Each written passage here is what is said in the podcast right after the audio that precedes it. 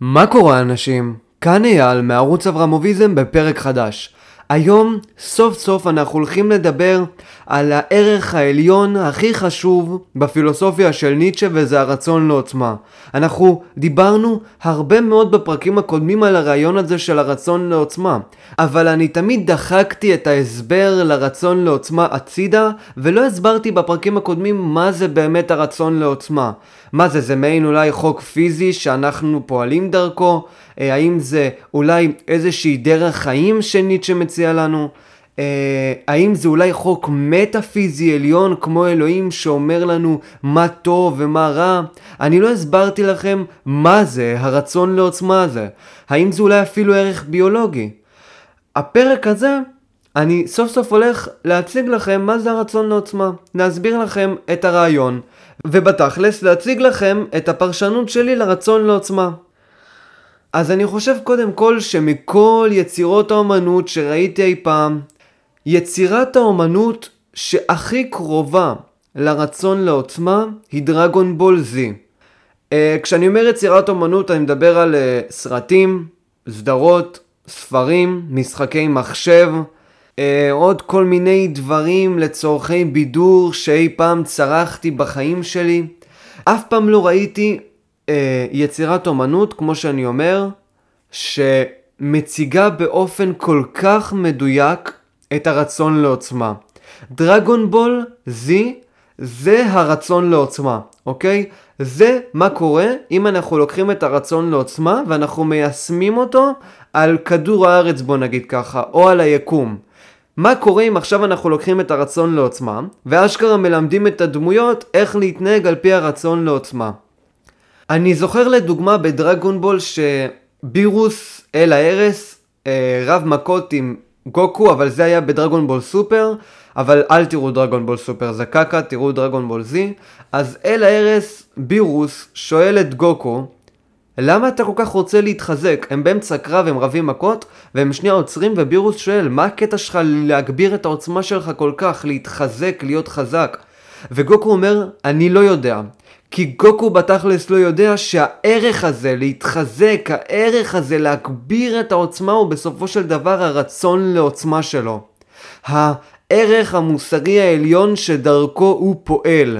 הערך הממש ביולוגי שהוא לא מתנכר אליו ופועל דרכו. אז בשביל קודם כל להסביר לכם את הרצון לעוצמה, אנחנו צריכים קודם כל להבין מה אנחנו. מהו יצור חי? ניטשה, דרווין וממשיכי דרווין הגדירו יצור חי כויטליות, כחיוניות. מהי ויטליות וחיוניות? ויטליות וחיוניות, אם עכשיו ניקח את זה באופן הפשטני ביותר, זה הפוטנציאל של אורגניזם להגביר את עוצמתו ואת כוחו, אוקיי? להתפשט. לחיות יותר בוא נגיד ככה. הבנתם? אני חי יותר אם אני חזק יותר בוא נגיד ככה. ולא חי יותר במובן של חי כמה שיותר שנים, אלא אני ממש חי יותר. פעם אחת ראיתם מישהו שהוא נראה כמו מת? אז מישהו שהוא נראה כמו מת לדוגמה הויטליות והחיוניות שלו היא מאוד פחותה. אבל יצור, אורגניזם עם ויטליות וחיוניות אה, כבירה גדולה הוא יצור לדוגמה שיוצר המון צאצאים או יצור שלוקח סיכונים או יצור בכללי שחי את החיים שלו באינטנסיביות בכמה שיותר ניסיון להגביר את העוצמה שלו אוקיי? זה לא סתם לחיות הרבה זמן, זה לא הערך העליון של האורגניזם. הערך העליון של האורגניזם זה לחיות באופן הכי אינטנסיבי שיכול להיות. להגביר את כוחות החיים מה שנקרא. לא להסתגף, לא להיות בודהיסט, אלא לעשות את ההפך מזה. לרצות את החיים עצמם, לרצות לחיות ולהגביר את כוחי בחיים עצמם, לרצות אולי טריטוריות באיזשהו אופן, אבל עכשיו נראה גם למה ניטשה מתנגד להופס.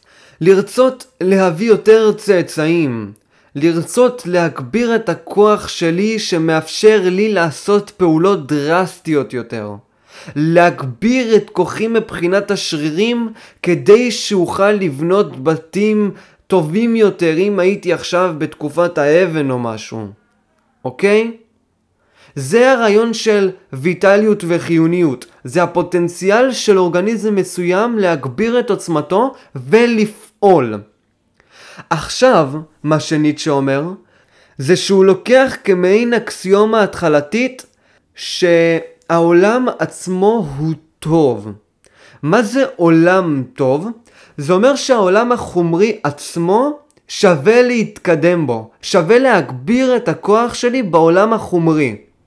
אם עכשיו היה אה, איזשהו אלוהים שמסתכל על כל העולם בכללותו, הוא היה יכול להגיד שהעולם עצמו הוא זמני, הוא לא טוב, הוא גרוע, ולא כדאי עכשיו אה, להגביר את עוצמתי בעולם הזה, אלא כדאי כמה שיותר להסתגף מהעולם הזה ולא לרצות את העולם החומרי לטובת העולם הבא, או משהו כזה. כלומר, יכול להיות שיש ישות שאומרת שבאמת העולם הזה הוא לא טוב, העולם הזה הוא גרוע והוא פשוט לא שווה, העולם הזה הוא רוע כשלעצמו. עכשיו כבר אמרנו בפרק הראשון שאין יותר את הדמות הזאת. אין לנו יותר את הדמות הזאת שמסתכלת למעלה כמו איזה שופט עליון ואומרת לנו האם העולם הזה הוא רע או האם העולם הזה הוא טוב. ולכן לאדם יש את מלוא הזכות להחליט בתכלס אם העולם הזה הוא טוב או אם העולם הזה הוא רע. מכאן ניטשה אומר העולם הזה הוא טוב, העולם החומרי הוא לא רע. כל פעם הדתיים והפילוסופים ניסו ליצור מטאפיזיקה, ערכים עליונים מהעולם הזה. כאילו העולם הזה הוא גרוע, כאילו העולם הזה הוא רק דימוי, ויש את האידאות. כאילו העולם הזה הוא רק צל, ויש את הדברים האמיתיים המוחלטים שהם נמצאים מחוץ לעולם. משום מה לכל הפילוסופים תמיד הייתה איזושהי שנאה לעולם עצמו. מעט פילוסופים הציגו איזושהי אהבה לעולם, אולי שפינוזה, ואולי טיפה אריסטו. אבל חוץ מזה, רוב הפילוסופים ראו את העולם הזה כפשוט עלוב, כעולם שלא מייצג את האמת המוחלטת. כמיתוס, ממש כמיתוס. העולם עצמו משום מה הפך למיתוס. אנחנו לא מתעסקים בעולם, אנחנו מתעסקים במטאפיזיקה. אז עוד פעם, בוא נחזור שנייה. אז בסופו של דבר ניטשה אומר לא, העולם החומרי הזה הוא בסדר, הוא טוב, טוב להתקדם בעולם החומרי הזה. ולכן, אם עכשיו אנחנו מסתכלים על העולם, ואנחנו מסתכלים על עצמנו כאורגניזמים, אנחנו רואים שאנחנו צריכים לפעול.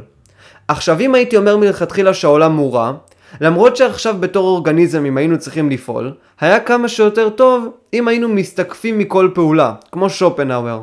אבל לא, אנחנו אומרים שהעולם הוא טוב, ולכן בוא נעשה מה שהאורגניזם אומר לנו. ובסופו של דבר מה שניטשה עושה כאן, זה הוא מצליח לבנות מוסר שלא מתנתק מהעולם. לדוגמה אם עכשיו נלך להופס ונלך לטריטוריאליזם שלו, אז הוא טוען שהערך העליון של האדם הוא טריטוריאליזם, הוא רעיון של כיבוש, אה, פגיעה באחר, והמוסר הוא אמנה חברתית שקהילה מסוימת יוצרת במהלך הרבה הרבה שנים, לא כל אזרח חותם על האמנה החברתית הזאת, אלא זה משהו שפשוט מתפתח ומתפתח, אה, וזה כל מיני תהליכים חברתיים שבסופו של דבר אה, נקבעים בחברה המסוימת, והם מאפשרים לחברה הזאת לחיות באופן הרבה יותר בטוח. לדוגמה, פעם כל אחד רצח את השני, אחרי זה אנשים התחילו לשים לב שכשיש פחות רציחות, כל אחד יכול לחיות באופן טוב יותר, ואפשר אשכרה לסמוך אחד על השני ויש קצת יותר ביטחון, וככה אפשר להעביר את הגנים, ולכן התחילו פחות לרצוח אחד את השני. ומה שאופס אומר, שהרעיון הזה של פחות לרצוח אחד את השני, הוא בסך הכל אמנה חברתית. הוא לא חלק מהביולוגיה שלנו, הוא באיזשהו אופן מתנגד לעולם הזה. האמנה החברתית אין לה שום קשר לעולם הזה, והיא נכפית על האנשים. האדם האמיתי, בוא נגיד ככה, הוא הטריטוריאליסט, הוא מישהו כמו נפוליאון לדוגמה, הוא מישהו שתמיד רוצה לכבוש. האנשים החלשים על פי אופס הם אנשים שעצרו את האמנה החברתית הזאת כדי לא להירצח. ולכן האמנה החברתית, כמו שאמרתי, מתנגדת לביולוגיה עצמה. האדם האמיתי הוא אדם שרוצח. האדם האמיתי הוא אדם שכובש. זה לא נכון. על פי ניטשה, אם אנחנו לוקחים ברצינות את הערך של ויטליות, אנחנו יכולים מתוך הויטליות לבנות את כל המוסר, והמוסר עצמו לא יתנכר לאדם האמיתי, אוקיי? לדידו של ניטשה לדוגמה, הנצרות היא אנטי ויטליות, ואני אחזור על זה בהמשך של הפרק. הנצרות היא האנטי ויטליות, היא האנטי חיים, היא שונאת את החיים. ועל כן הנצרות היא מעין מחלה לעולם עצמו. ניטשה רוצה ליצור לנו עכשיו מוסר שנובע מהעולם עצמו, שנובע מחוקיו. המוסר של ניטשה הוא אשכרה העולם. אז עכשיו ניטשה אומר, הערך העליון של האדם הוא לא טריטוריאליזם, הוא לא רצון לכבישה וטריטוריות, הערך העליון של האדם הוא הויטליות, לויטליות הזאת הוא קורא הרצון לעוצמה, ואחרי זה הוא אומר משהו מאוד מעניין על הרצון לעוצמה. אם שנייה נחזור לויטליות, וויטליות, חיוניות ורצון לעוצמה זה בערך אותו דבר, אז אם עכשיו נחזור לויטליות ולחיוניות של האדם, הרצון שלו לפעול, טוב שהויטליות והחיוניות שלו, טוב שהפעולות שלו יהיו אוטונומיות, אוקיי? טוב שהכוח שלו, טוב שהפוטנציאל של הכוח שלו יהיה אוטונומי. מה זאת אומרת? שהכוח שלו לא יהיה נגזר, שהכוח שלו לא יהיה יחסי, שהכוח שלו יהיה פוזיטיבי. אם עכשיו רק אני וגבי נמצאים בעולם, אין שום אורגניזם אחר, זה רק אני וגבי. ונניח ששתי האורגניזמים האלה, גבי ואני, חולים במחלה קשה. אני יכול עכשיו, לדוגמה, להתחזק ולהתרפא מהמחלה, וככה האורגניזם שלי יתחזק, יתקדם, יפעל, יגביר את כוחו, והכוח שלו יהיה כוח עצמאי, כוח אוטונומי, כוח פוזיטיבי, כוח אשכרה אמיתי כי הוא הצליח לרפא אותי, או שאני יכול להחליש את גבי, להחליש אותו יותר ויותר עד שהוא יהיה על סף מוות. עכשיו בתכלס, באופן יחסי, אני יותר חזק מגבי. אבל לחוזקה הזאת אין שום ערך, כי בתכלס גם אני הולך למות עוד מעט.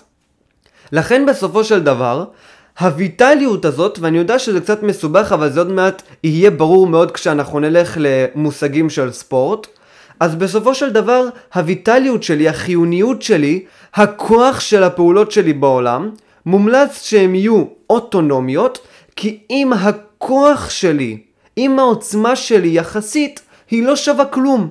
אז כן, אני יותר חזק מגבי. אז מה? אני באמת הולך למות עוד מעט. מה שעדיף היה לעשות, במקום עכשיו להרביץ לגבי, זה שאני עצמי אתחזק, ואחרי זה אני פשוט אהיה חזק. אני לא אהיה חזק על חלשים, אני פשוט אהיה חזק. אולי בסופו של דבר אני באמת אהיה יותר חזק מגבי, אבל להיות יותר חזק מגבי לא היה ה drive שלי למען ההתחזקות. ה drive שלי, הרצון שלי מה שנקרא, היה עוצמה. הרצון שלי היה להגביר את עוצמתי כדי לא למות, אז זה שאני מרביץ לגבי לא יעזור לי בשום דבר. זו תהיה טיפשות. אז בואו שנייה נראה מה אמרנו בינתיים. המוסר של ניטשה נובע מהמדע עצמו, נובע מהעולם הזה. המוסר של ניטשה לא מתנגד לעולם הזה כמו הנצרות, המוסר של ניטשה רואה את העולם עצמו כטוב, ולכן הוא בודק את העולם הזה, ומתוכו אנחנו יוצרים את המוסר שלנו. בסופו של דבר הצלחנו ליצור איזשהו ערך אבסולוטי חדש. פעם הערך האבסולוטי שלנו היה אלוהים. עכשיו אנחנו יוצרים ערך אבסולוטי, אולי הוא לא ערך שקשור לקוסמוס ולכל העולם, אבל הוא בהחלט ערך שקשור לכל אורגניזם, שקשור לכל יצור חי. כל יצור חי רוצה להגביר את עוצמתו האוטונומית שלו. זה מתקשר אולי באופן מצוין עם הספר המופלא של ריצ'רד דוקינס, יימח שמו וזכרו, ואולי אני אדבר איתכם פעם אחת על למה אני כל כך שונא את ריצ'רד דוקינס, אה, שנקרא הגן האנוכי. בסופו של דבר מה שריצ'רד דוקינס מנסה להגיד לנו שם זה שהאדם אנוכי מטבעו, שהאורגניזם אנוכי מטבעו והוא תמיד רוצה להעביר את הגנים שלו. לא מעניין אותו מאחרים, הוא רוצה להעביר את הגנים ממנו. אם אנחנו לוקחים את הרעיון הזה ברצינות, אנחנו רואים שהאמנות החברתיות נוצרו מתוך אנוכיותו של האדם, ולכן הן לא מתנכרות ממנו. זה לא כמו אצל הופס. המוסר אולי של ריצ'רד דוקינס נובע מתוך הערך הבסיסי של האדם והוא הגנים שלו. ובסופו של דבר אנחנו רואים, לדוגמה, שכדאי לחיות בחברה מאשר שכל אחד חי בבדידות. לא כי אנחנו חלשים, אלא כי אני יכול ככה לשמר את הגנים שלי טוב יותר. ולהעביר את הגנים שלי באופן המרבי ביותר בלי לדאוג שכל אחד ירצח אותי משם או משם. אז מה שניטשה עושה, זה עושה בערך אותו דבר. יש ויטליות, יש רצון לפעול, ואני עכשיו מכבד את הרצון הזה. אני לא מסתגף מהעולם. עכשיו, הדרך הכי קלה להבין את הרצון לעוצמה, שהוא אותה ויטליות, שהוא אותו רצון להתקדם, היא על ידי ספורט. ספורט תמיד בעולם היה מאוד ניטשיאני. מוסר ספורט זה המוסר הניטשיאני. ולכן מה שהכי נוח לעשות בשביל להסביר את המוסר של ניטשה זה להסתכל על הספורט ואחרי זה אנחנו הולכים להבין איך אנחנו הולכים להפוך את הערכים של הספורט לערכים של כל העולם אנחנו הולכים להתנתק מהערכים הנוצריים ואנחנו הולכים לבנות מוסר שנובע מהאבסולוט העליון שנקרא הרצון לעוצמה שהוא נובע בכללי מזה שהעולם הוא טוב והאלוהים שלנו החדש הופך להיות ממש העולם. כמו שאצל שפינוזה האלוהים היה הטבע, אלוהים או טבע. אז אצלנו עכשיו האלוהים הוא הטבע, הוא העולם, וממנו אנחנו יכולים לבנות את המוסר האבסולוטי שלנו. וזה מוסר חדש, מוסר ששפינוזה לא דיבר עליו. אז ככה, בואו נסתכל לדוגמה על תחרות פיתוח גוף. הכי קל לדעתי להסביר זה על ידי תחרויות של פיתוח גוף. כי החזק הוא ברור לעיניים, בוא נגיד ככה. קל לדעת מי חזק. נכון, יש קריטריונים מאוד מסובכים, אבל אנחנו לא מתמקדים עכשיו בקריטריונים, אנחנו פשוט אומרים, יש קריטריונים. זה לא מעניין אותי עכשיו מה הקריטריונים. והשופטים מודדים על פי הקריטריונים, מי חזק ומי חלש. טוב. אז בואו עכשיו נדמיין סיטואציה אני מפתח גוף חזק, עליון, גיבור, שרירי, שמתאמן כבר איזה 25 שנה לתחרות מר עולם. וסוף סוף מגיע היום של התחרות מר עולם הזאת, ואני רואה את כל המתחרים עולים לבמה, ואני עולה איתם, וכולם שריריים וכולם חזקים. ונניח שעכשיו אנחנו שישה מתחרים באולם. עכשיו בוא נניח שאין שום ערך מוסרי חוץ מהערך של הניצחון.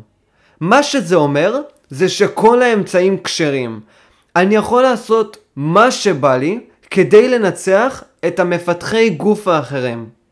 אני יכול לשחד את השופטים, אני יכול להרעיל את המתחרים האחרים, אני יכול לקרוע להם את היד בזמן שהם ישנים לפני התחרות, אני יכול אולי לפגוע בתאורה שמכוונת אליהם לפני התחרות, ואני יכול לעשות בתכלס מה שבא לי.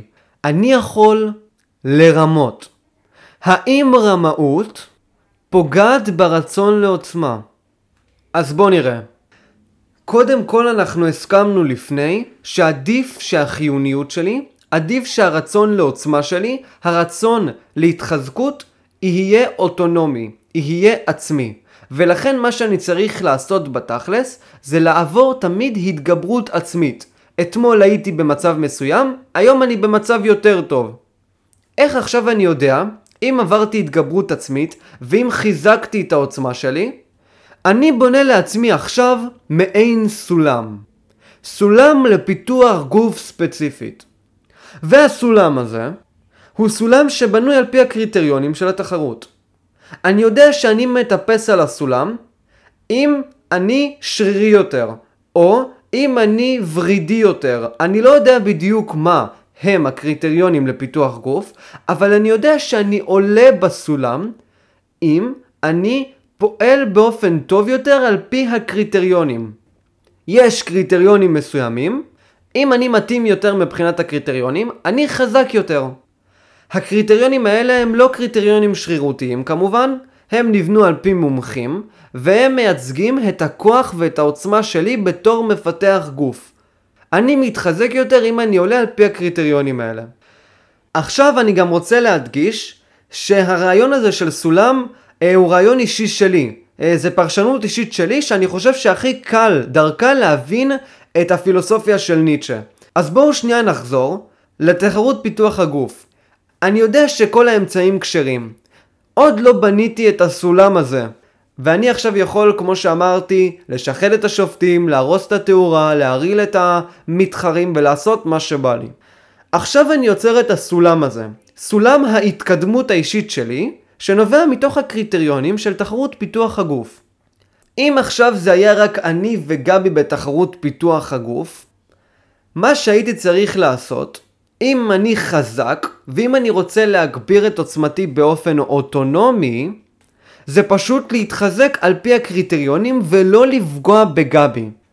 אבל, אם עכשיו הסולם שלי היה נבנה על פי גבי, כלומר גבי היה הדרך שבה אני מודד את העולם, גבי המפתח גוף האחר היה הדרך שבה אני מודד את העולם, אז כל מה שהייתי צריך לעשות, וזה היה הרבה יותר קל בתכלס, זה לפגוע קשות בגבי לפני התחרות. אוקיי?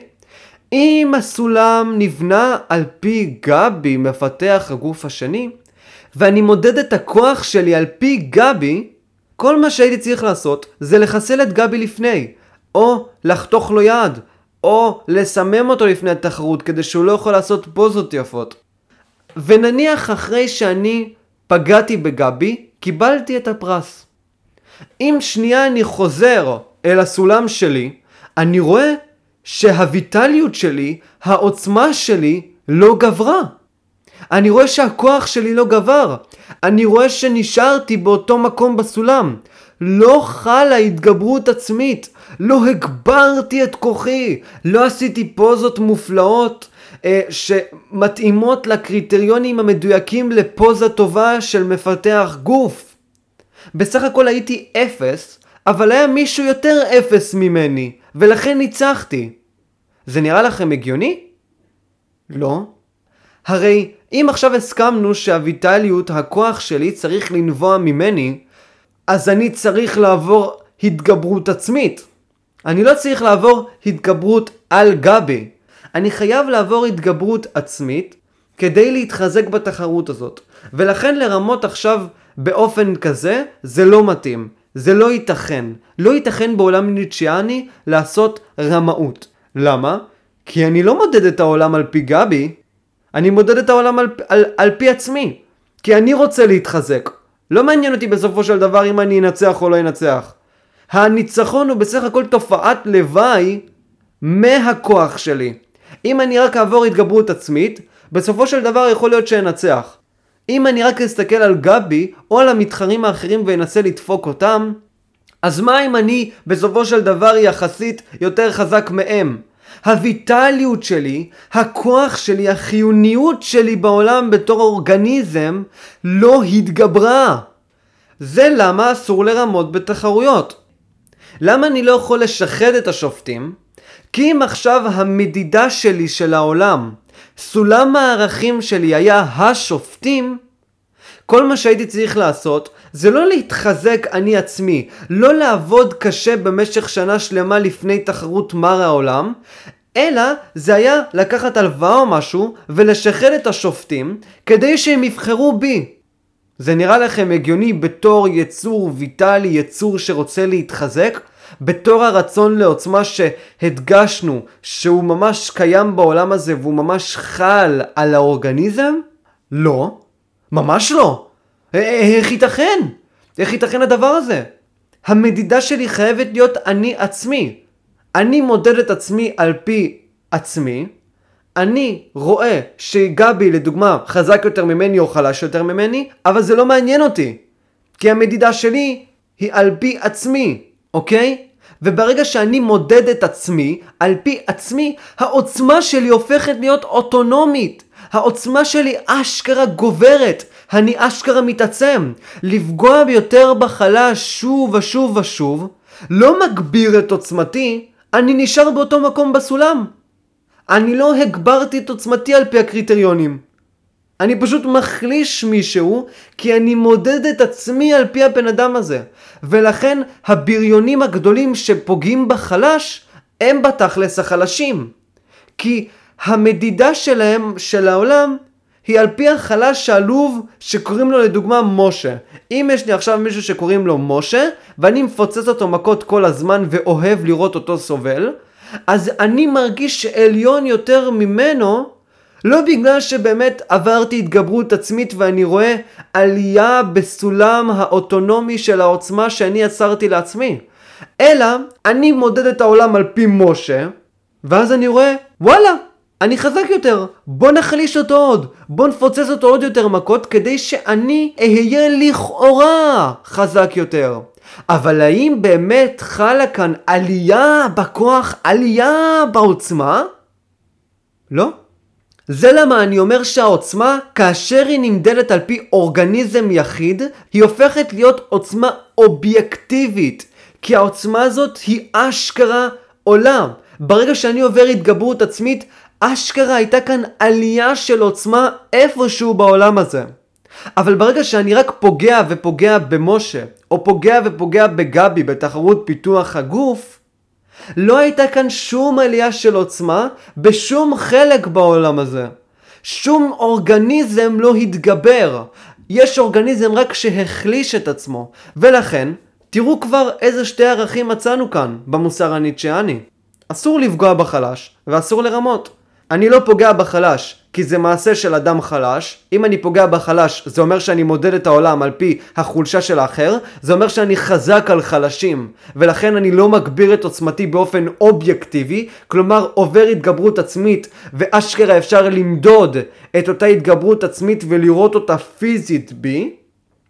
ואני לא מרמה, כי עוד פעם זה נובע מהרצון לעוצמה. זה נובע מכך שאני לא אגביר את עוצמתי. תראו איזה, הכל נובע על פי הרצון לעוצמה. איזה יופי, איזה מוסר גאוני, באמת. כשאני יוצר סולם כזה, אני אף פעם לא מתמקד בלהיות יותר טוב ממנו. אצלנו במנטליות הנוצרית העלובה שלנו, אנחנו תמיד חושבים איך אני יותר טוב ממנו, איך אני יותר טוב ממנה.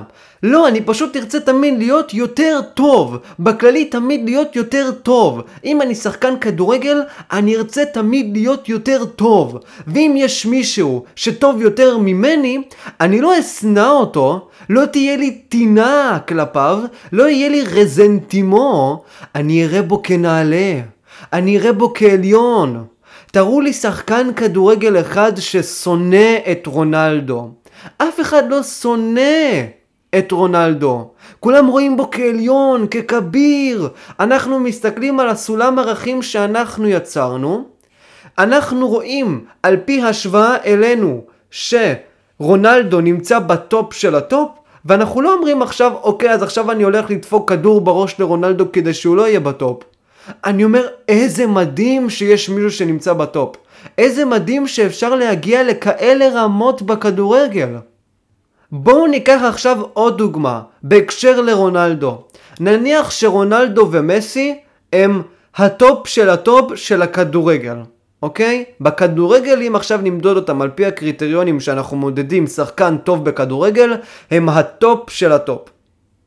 נניח עכשיו שרונלדו בעל מוסר ניטשיאני, ואני תמיד קראתי למוסר הניטשיאני מוסר האדונים הטהור, ואני עכשיו מאוד מקווה שאתם מבינים את ההבדל בין מוסר האדונים שהערך העליון שלו הוא אצילות ומוסר הניטשיאני שהערך העליון שלו הוא עוצמה אז נניח עכשיו שאני רונלדו ואני בעל מוסר ניטשיאני.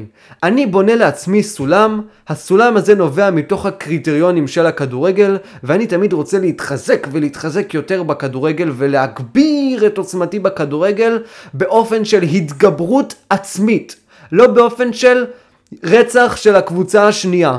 אני מתגבר עצמית, אני כובש את יצרי יותר, אני מתחזק יותר מעצמי יום ויום ויום. לפני שבוע הייתי חלש יותר, היום אני חזק יותר, חזק יותר באופן אובייקטיבי. ממש ניתן לראות פיזית שהתגברתי יותר. אם עכשיו הייתי רוצח את הקבוצה השנייה, לא היה ניתן לראות פיזית שהתגברתי יותר. ועכשיו, בוא נחשוב שמסי עם מוסר עבדים.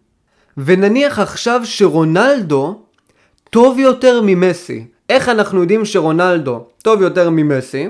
רונלדו, על פי הסולם שלו, רואה מתוך השוואה למסי שהוא באמת יותר טוב ממנו, ומסי, בגלל שיש לו מוסר עבדים, והוא מודד את כל העולם על פי רונלדו, אז הוא אומר, fuck, על פי רונלדו, אני הרבה יותר גרוע. מה שמסי יעשה כדי לנצח, זה לנסות להתנקש ברונלדו, או לפגוע ברונלדו, או בכללי להפוך את רונלדו לשחקן גרוע.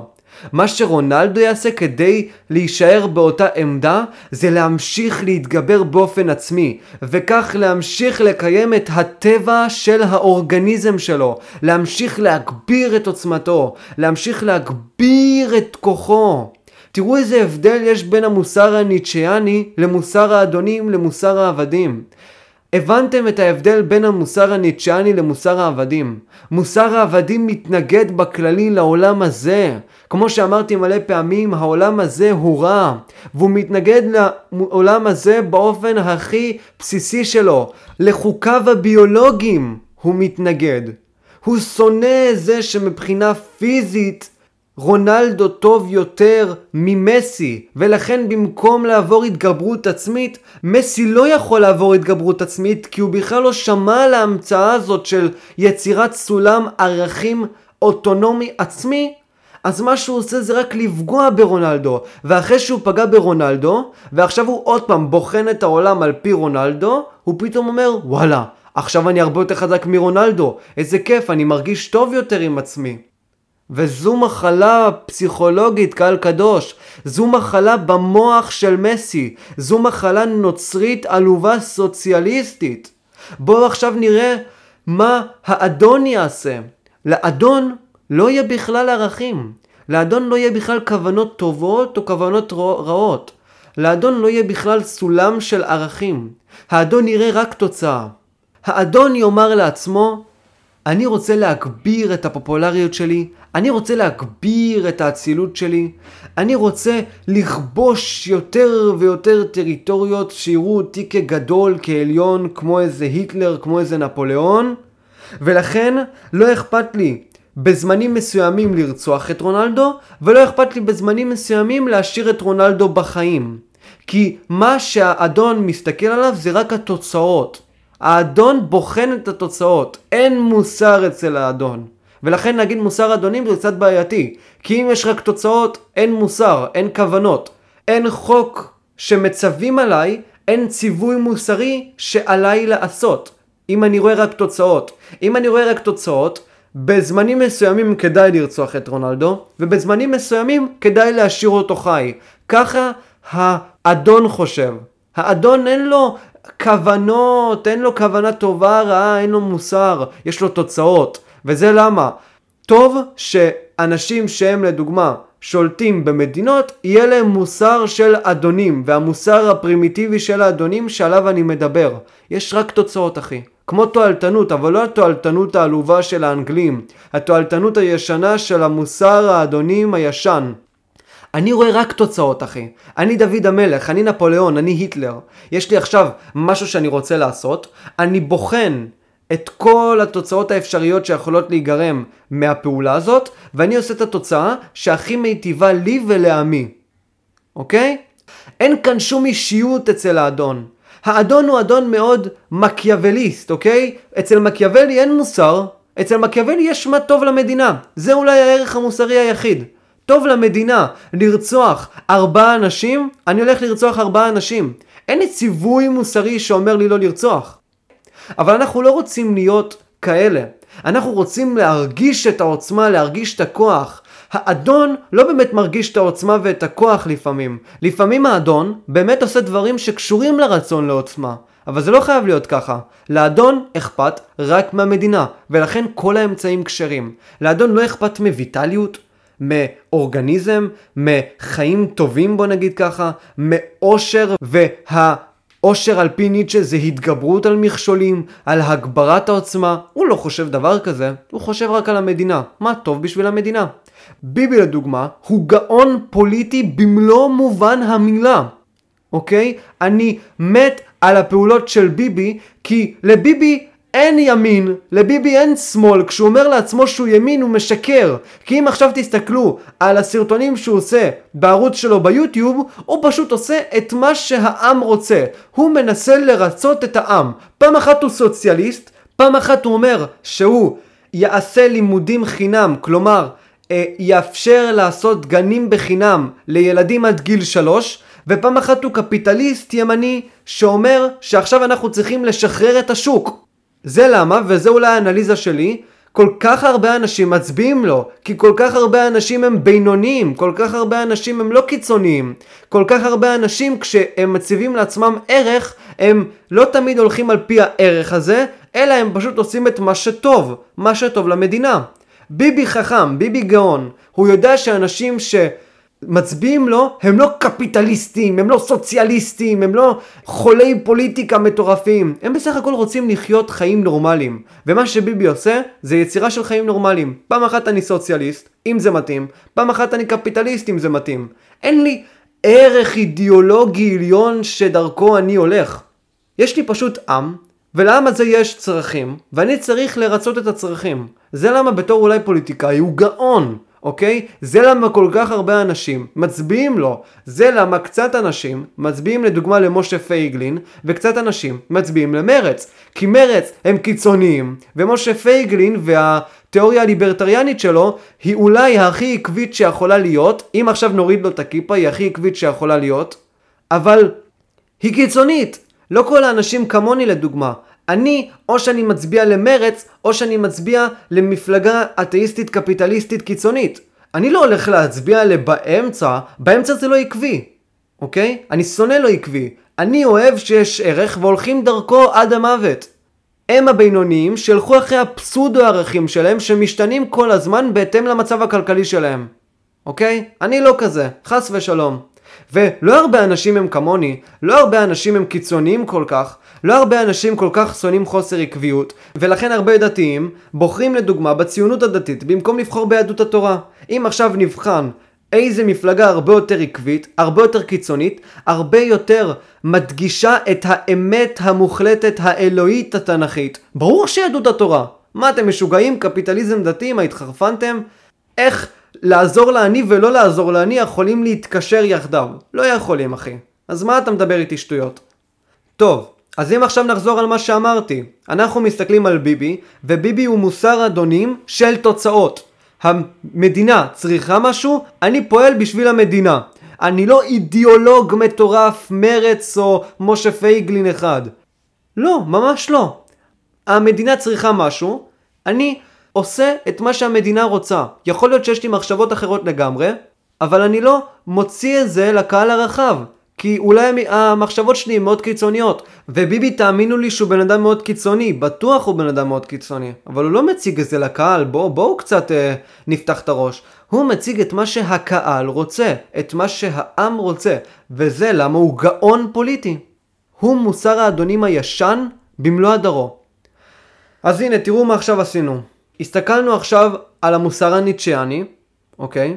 הסתכלנו על מוסר העבדים, והסתכלנו על מוסר האדונים. מוסר האדונים הוא מוסר שמתנגד לכל ערך, חומרי, אה, לא חומרי, לא משנה איזה ערך, הוא מסתכל רק על התוצאות. יש עכשיו מישהו, כמו אולי רסקולניקוב, רסקולניקוב זה מוסר אדונים. יש לי תוצאה ברורה שאני רוצה להגיע אליה, אני עושה את כל מה שאני צריך לעשות כדי להגיע לתוצאה הזאת. נפוליאון מוסר אדונים ישן.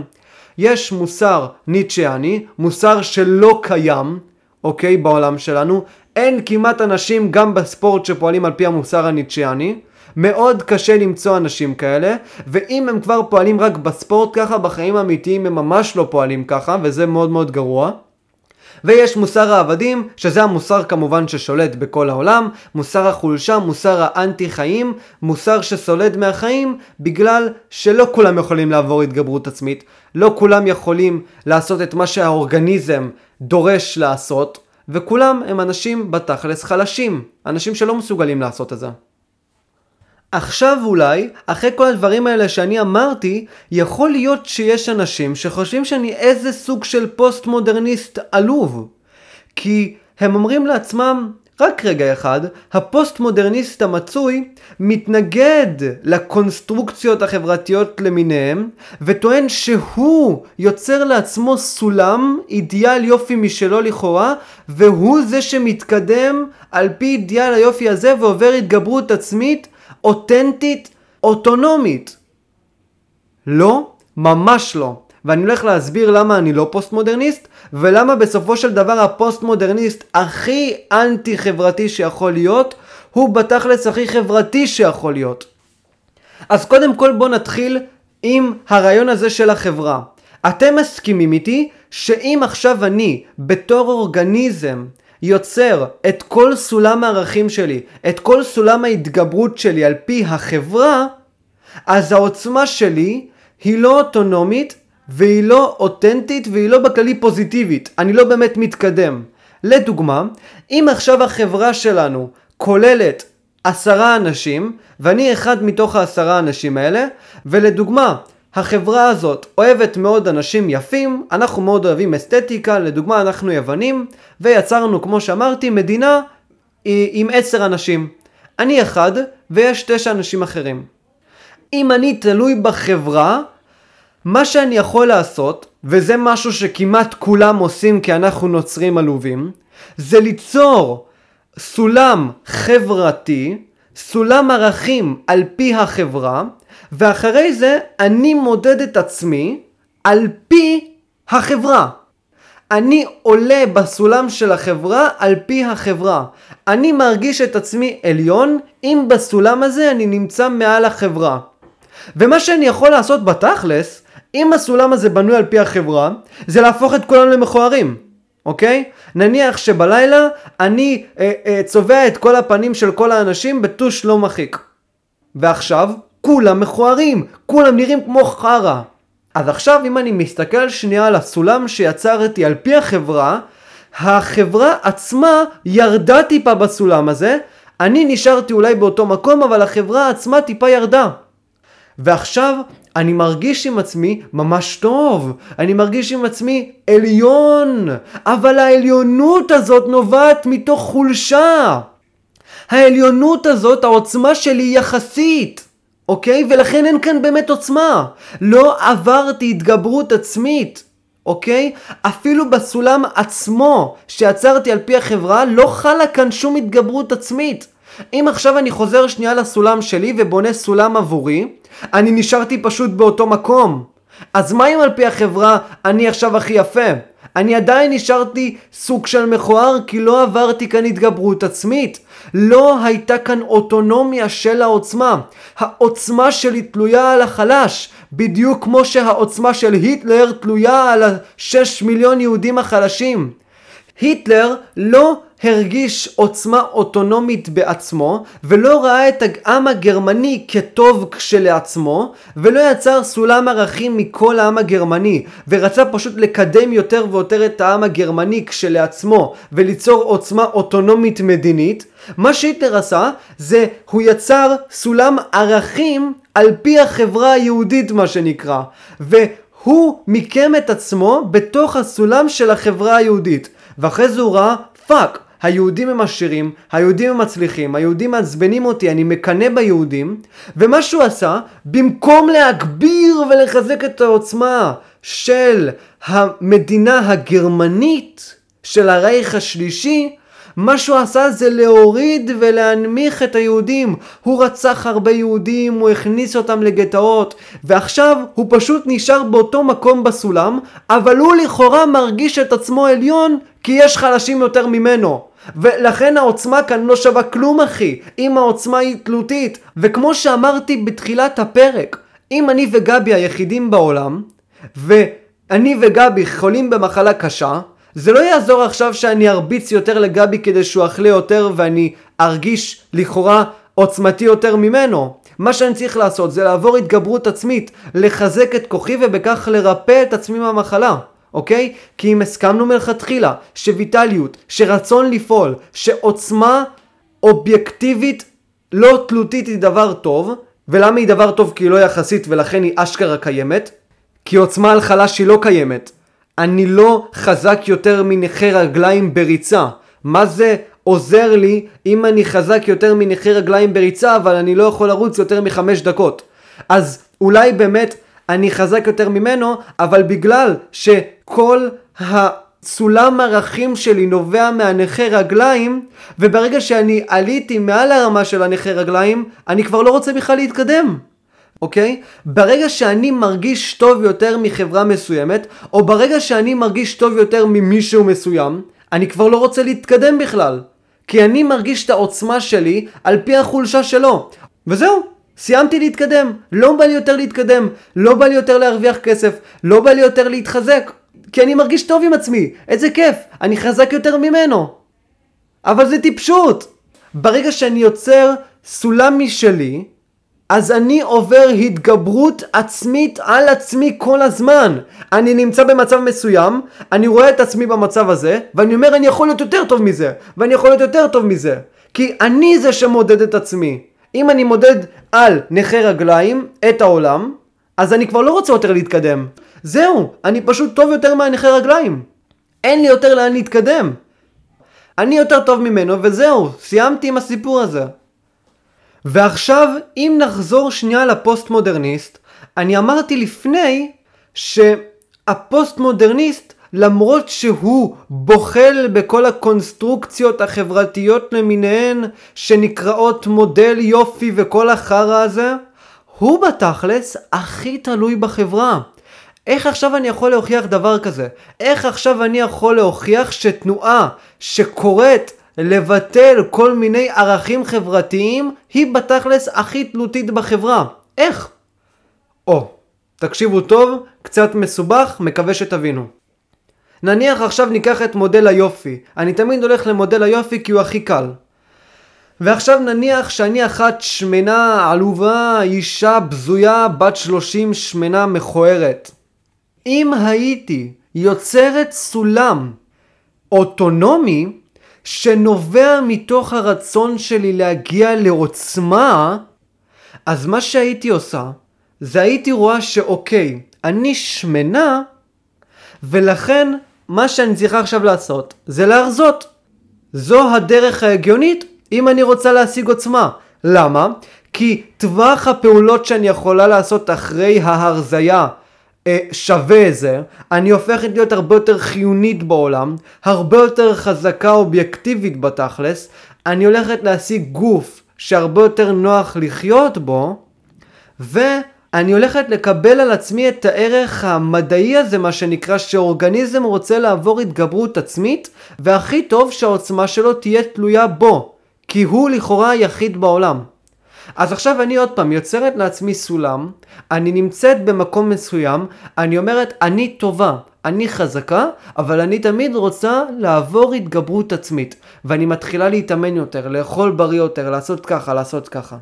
ולמה? בסופו של דבר, למרות שיצרתי סולם עצמי, אוטונומי, אני מגיעה בסופו של דבר למודל היופי החברתי, כי מודל היופי החברתי, כמו שהצגתי בפרקים הקודמים, הוא לא נובע מרשע טהור, הוא נובע בסך הכל מכל מיני קריטריונים שקשורים לבריאות, צאצאים ויכולת לעשות הרבה פעולות בעולם הזה, ופעולות טובות בעולם הזה. אדם שרירי לדוגמה, חזק פיצוצים, יכול אה, לבנות בית טוב יותר מאשר אדם מאוד מאוד חלש, רופס, שמקיא כל הזמן כשהוא מרים אבן. אוקיי? יש הרבה יותר אפשרויות כשאתה יותר בריא, כשאתה יותר חזק. וזה לא משהו רע. זה לא משהו רע. אני יכולה לפעול באופן הרבה יותר נוח.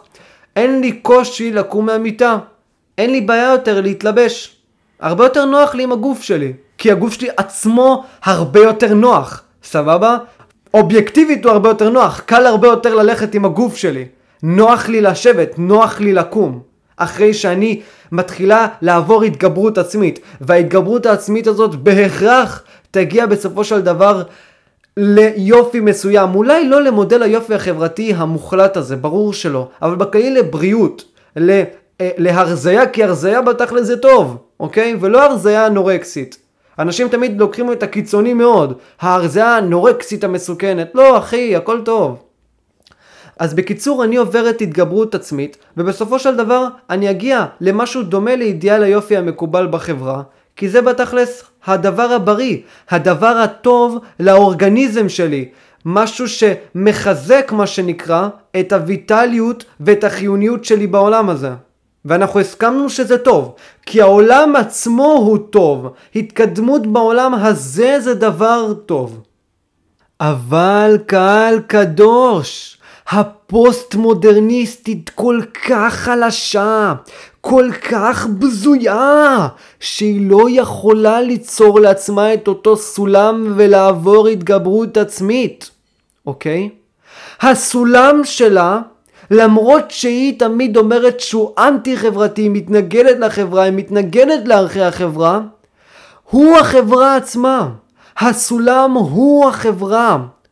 ולכן בתור אישה בזויה וחלושה, אני לא יכולה לעבור התגברות עצמית, והדרך שבה אני מודדת את העולם, מודדת את ערכי הטוב והגרוע בעולם, היא על פי החברה, אז מה שאני עושה זה לא לעבוד על עצמי.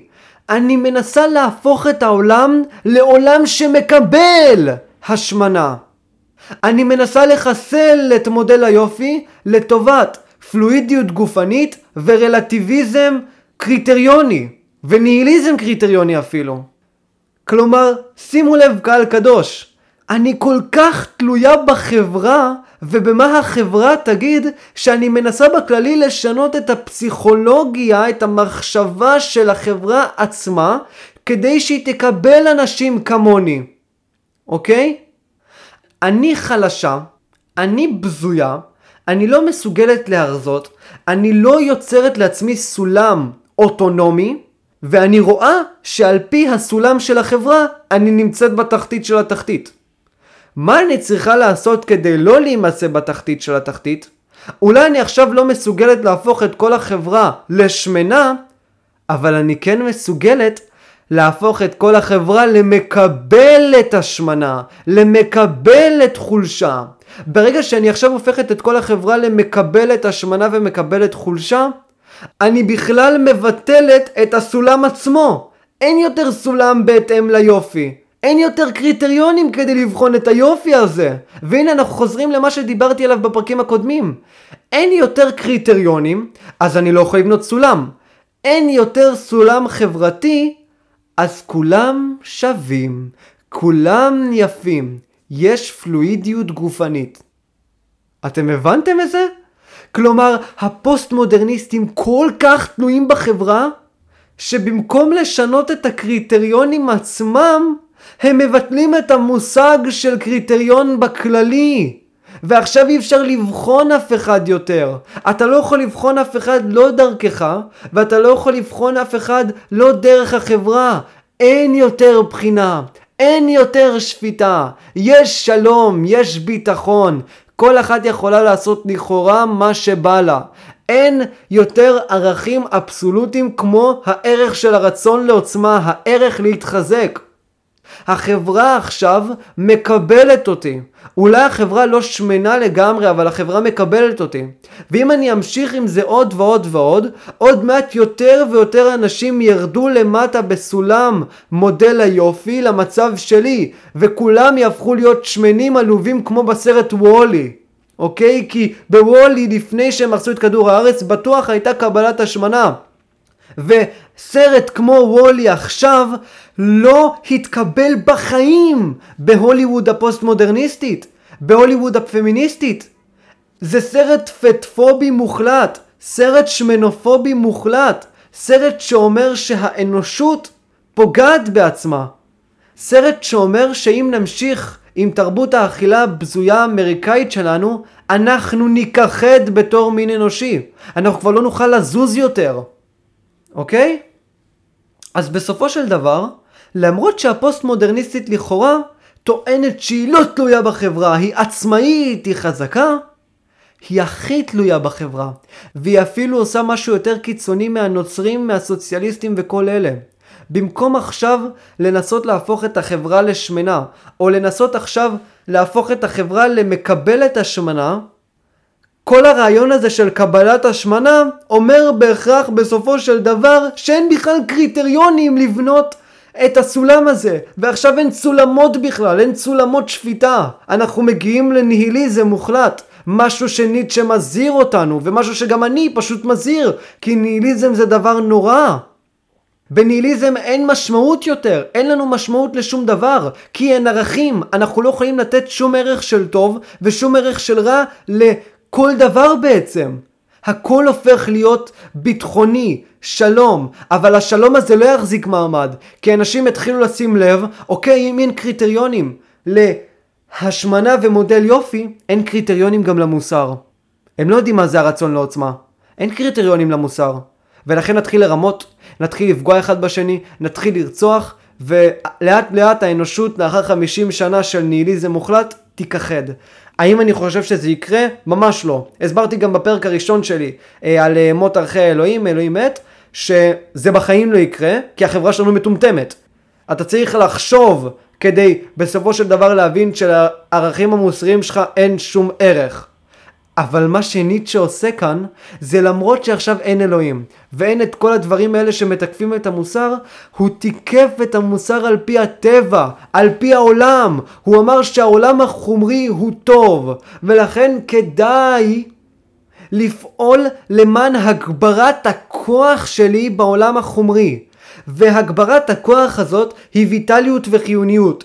הם הפוטנציאל. לפוטנציאל הזה הוא קורא רצון לעוצמה, והדרך שבה אני משיג את הרצון לעוצמה היא דרך אוטונומית, כי עוצמה תלותית היא לא קיימת, אין דבר כזה עוצמה יחסית, עוצמה יחסית זה בהכרח פשוט לא קיים, כי מה זה אני יותר טוב מנכה רגליים, הסברתי שזה לא אפשרי, וגם ברגע שאני טוב יותר מנכה רגליים, אז אני לא רוצה להתקדם יותר, אז הדרך היחידה על פי ניטשה, זה שכל אחד יבנה לעצמו את הסולם הזה, את סולם הכוח, את סולם העוצמה, וזהו. ברגע שכל אחד בונה לעצמו את סולם הכוח, את סולם העוצמה, הוא תמיד מנסה להתגבר על עצמו, וכל שבוע הוא מתחזק ומתחזק. הוא לא תלוי באף אחד, כל אחד עוצמתי כשלעצמו. יש אשכרה עוצמה פוזיטיבית כי רואים התגברות של אדם, ולא רואים רק חולשה של אנשים אחרים. ואנחנו הגענו כאן, קהל קדוש, למוסר הניטשיאני. במקום שכל המוסר ייבנה על אלוהים, כל המוסר בנוי על הרצון לעוצמה. ואם עכשיו נחזור למה שאמרתי לפני, קהל קדוש, Dragon Ball Z, ובמיוחד גוקו, הם הרצון לעוצמה. זה איך האדם צריך להתנהג אם הוא היה פועל על פי הרצון לעוצמה. שימו לב, קהל קדוש, כל אחד שם בונה לעצמו סולם משלו, טראנקס, וג'יטה, גוקו, כל אחד בונה סולם משלו, פיקולו. פיקולו בחיים לא קינה בגוקו, טראנקס בחיים לא קינה בווג'יטה, לווג'יטה יש טיפה מוסר עבדים כי וג'יטה מקנא הרבה בגוקו. אבל גוקו לעולם לא קינה באחר. כשגוקו התחיל קרב והוא ראה אויב עוצמתי, הוא לא רצה אף פעם לרמות, הוא אף פעם לא רימה בקרב שלו. הוא כיבד את האויב שלו. האויב שלו והוא, שתיהם רצו להגביר את העוצמה שלהם. הם נלחמו ביחד וכל אחד רצה להגביר את עוצמתו. גוקו לא רימה. גוקו לא גנב ממנו משהו. גוקו אף פעם לא פגע ביריב שלו כשהוא לא היה מוכן, או כשהיריב שלו היה על האדמה והוא היה חלש.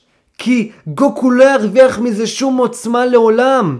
גוקו תמיד חיפש את האויב החזק ביותר כדי שהוא יוכל להילחם בו. והוא אף פעם לא ריחם על האויבים שלו. הוא אף פעם לא נתן צדקה לקרירין. לתת צדקה לקרירין? מה קרירין, אתה רוצה שאני אעליב אותך? מה, אתה רוצה שאני אראה אותך כגרוע? זה יהיה המחשבה של המוסר הניטשיאני. ברגע שאני גוקו ואני נותן צדקה לקרירין והצדקה אולי זה החלק מהכוח שלי לקרירין ייתכן דבר כזה? קהל קדוש? מה זה אני אפגע בקרירין? אה, קרירין לא רוצה להרגיש גרוע, קרירין לא צריך את הצדקה שלי. קרירין לא מקנא בגוקו, קרירין לא צריך לחם לשבת, קרירין יכול לדאוג לעצמו. ואם קרירין לא יכול לדאוג לעצמו, אז שימות או משהו. אבל זה לא אמור להיות בעיה של גוקו. אם קרירין אבל גיבור, אם קרירין למרות חולשתו יודע את מקומו בעולם, הוא לעולם לא יקנא בגוקו. הוא יראה את גוקו כעליון, כמדהים, כעוצמתי. הוא יהיה בהלם כשהוא יראה שיש איזשהו אורגניזם שיכול להגיע לכאלה עוצמות. וקרירין לעולם לא קינה בגוקו. קרירין ראה בגוקו כטוב. קרירין ראה בגוקו כחזק. קרירין יצר סולם משלו, הסתכל על גוקו ואמר וואלה אם אני משווה ביני לבין גוקו, גוקו טוב יותר ממני פי מיליון.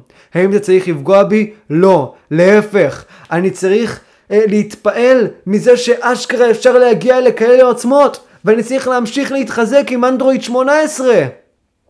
אין שם צדקה אף פעם בסדרה הזאת, אין שם חמלה אף פעם בסדרה הזאת, אין שם ענווה בסדרה הזאת, אף אחד לא ענב. כשגוקו לא משתמש בכל הכוח שלו בקרב, זה לא כי גוקו מתבייש בכוח שלו כמו אובמה. אובמה נגיד אה, מטה את הלחי השנייה 10-20 פעמים, כי אובמה מתבייש בכוח של ארצות הברית. גוקו לא אובמה. גוקו רואה בו ככל כך חזק, ככל כך עליון, ככל כך עוצמתי, שהוא בכלל לא רוצה להשתמש בכוח שלו כדי לא להרוג בטעות את כל החלשים. הוא כל כך עוצמתי וחזק שזה מפחיד אותו אפילו. יש הרבה אחריות כאשר אתה כל כך עוצמתי וחזק.